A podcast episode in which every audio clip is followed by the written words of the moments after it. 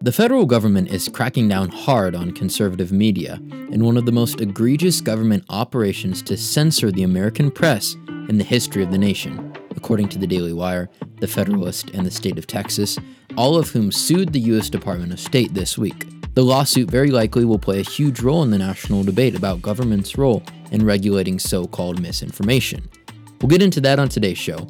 Also, Newsmax ran a provocative news segment on Convention of States, lauding the grassroots movement.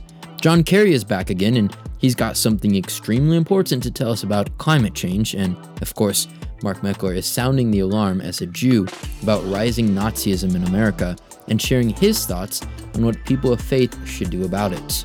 All of that right here on the Liberty Update, where Bree and I bring you your need to know news in 15 minutes or less. Let's get into it. Newsmax host Carl Higbie introduced his audience to Convention of States on Tuesday night, describing the movement as a way to, quote, give the middle finger back to Capitol Hill. After explaining what Article 5 of the Constitution is, Higbie asked an all too familiar question to his viewers. He asked, Why haven't we heard about this? Well, he said, because this process can actually circumvent federal power. And the mainstream media, we know they're in the tank for big government. So why would they report on this? He asked. Congress currently has a 13% approval rating, he noted while revisiting federalism and the 10th Amendment. The 10th Amendment specifies what the federal government can do and sets specific limitations. Anything not specifically noted is up to the states to legislate. If an Article 5 convention were to happen, Congress would have no say. That's my favorite part, he said. How many times in your life have you felt that Congress has given you the middle finger? Do you think two thirds of normal Americans feel the same way? Well, Higbie sure does, and he concluded that Article 5 allows the people to give it right back to Congress. For reform are growing louder by the day. What does that say about the state of our country, folks? People are seeing the value this can bring. So if you're tired of Capitol Hill giving you the finger, this is the way to give it back. Now, since launching a decade ago, the Convention of States has blossomed from this fantasy possibility that people laughed at. It now has millions of supporters across the nation, and states are starting to wake up and sign on in droves. Conservative alternative media outlets, the Daily Wire and the Federalist, joined with the state of Texas through its Attorney General Ken Paxton this week in a lawsuit targeting the U.S. Department of State and other key figures in the Biden administration over alleged attempts at censorship. According to the document filed on Tuesday, the State Department has abused its power via the Global Engagement Center, using the International Anti Propaganda Agency to crack down on its own citizens' First Amendment rights. The plaintiffs in the case call to, quote, halt one of the most egregious government operations to censor the American press in the history of the nation, describing the attacks as audacious, manipulative, and secretive. Since the founding, the lawsuit states, Americans have relied on a free and open press to provide a check on government abuses. The independence of the press from government licensing or control was so central to this nation's founding that many of the former colonies incorporated declarations into their state constitutions. It goes on to describe how most Americans now get their news from digital media, However, as the new media gained strength, the federal government, upon information and belief, conspired with the legacy media, technology giants, social media companies, and software and technology developers to censor the press that do not adhere to the preferred views of federal officials.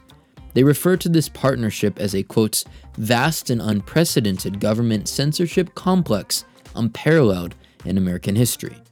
While the GEC was formed in 2011 specifically to counter international terrorist propaganda, the agency, with the help of Joe Biden's Secretary of State Antony Blinken, has since turned to censoring domestic speech unfavorable to the administration. For the federal government to be involved in this anti free speech endeavor in any way is shocking and inappropriate. As the plaintiff's lawyer put it, quote, the federal government cannot do indirectly what the First Amendment forbids it from doing directly. One thing is clear the Biden administration is leveraging the awesome powers of the federal government to conduct a secret, backhanded war against conservative speech, opinions, and information. to join us in dismantling this dangerous government censorship complex. Go to the Convention of States website to learn more and sign the petition. After traveling halfway around the globe to attend the COP28 climate summit in Dubai, America's unelected climate czar John Kerry called for a complete end to coal power plants to protect humanity. Kerry's presentation came on the summit's Health Day, which was opened by Bill Gates. Kerry admitted that he's becoming more and more militant in his climate work, suggesting no coal fired power plants should be permitted, quote, anywhere in the world. He said that that's how you can do something for health, and the reality is that we're not doing it. However, being a reliable and inexpensive resource, coal continues to dominate the world. While about 20% of America's electricity is generated by coal, fossil fuels account for 60% of the nation's power generation.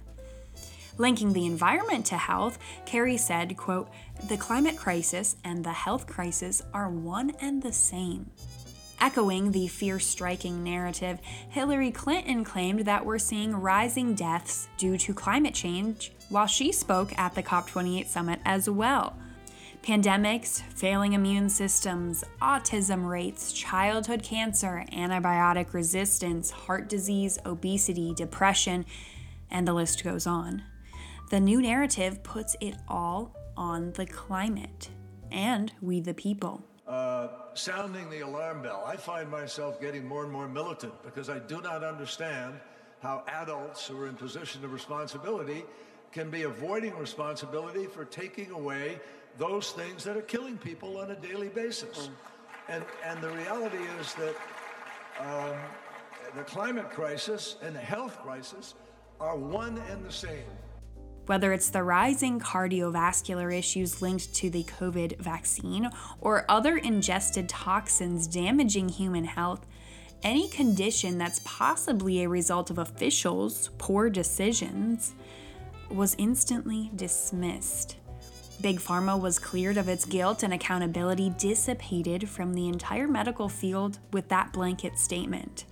What a convenient narrative at a time when Big Pharma has never faced so much criticism.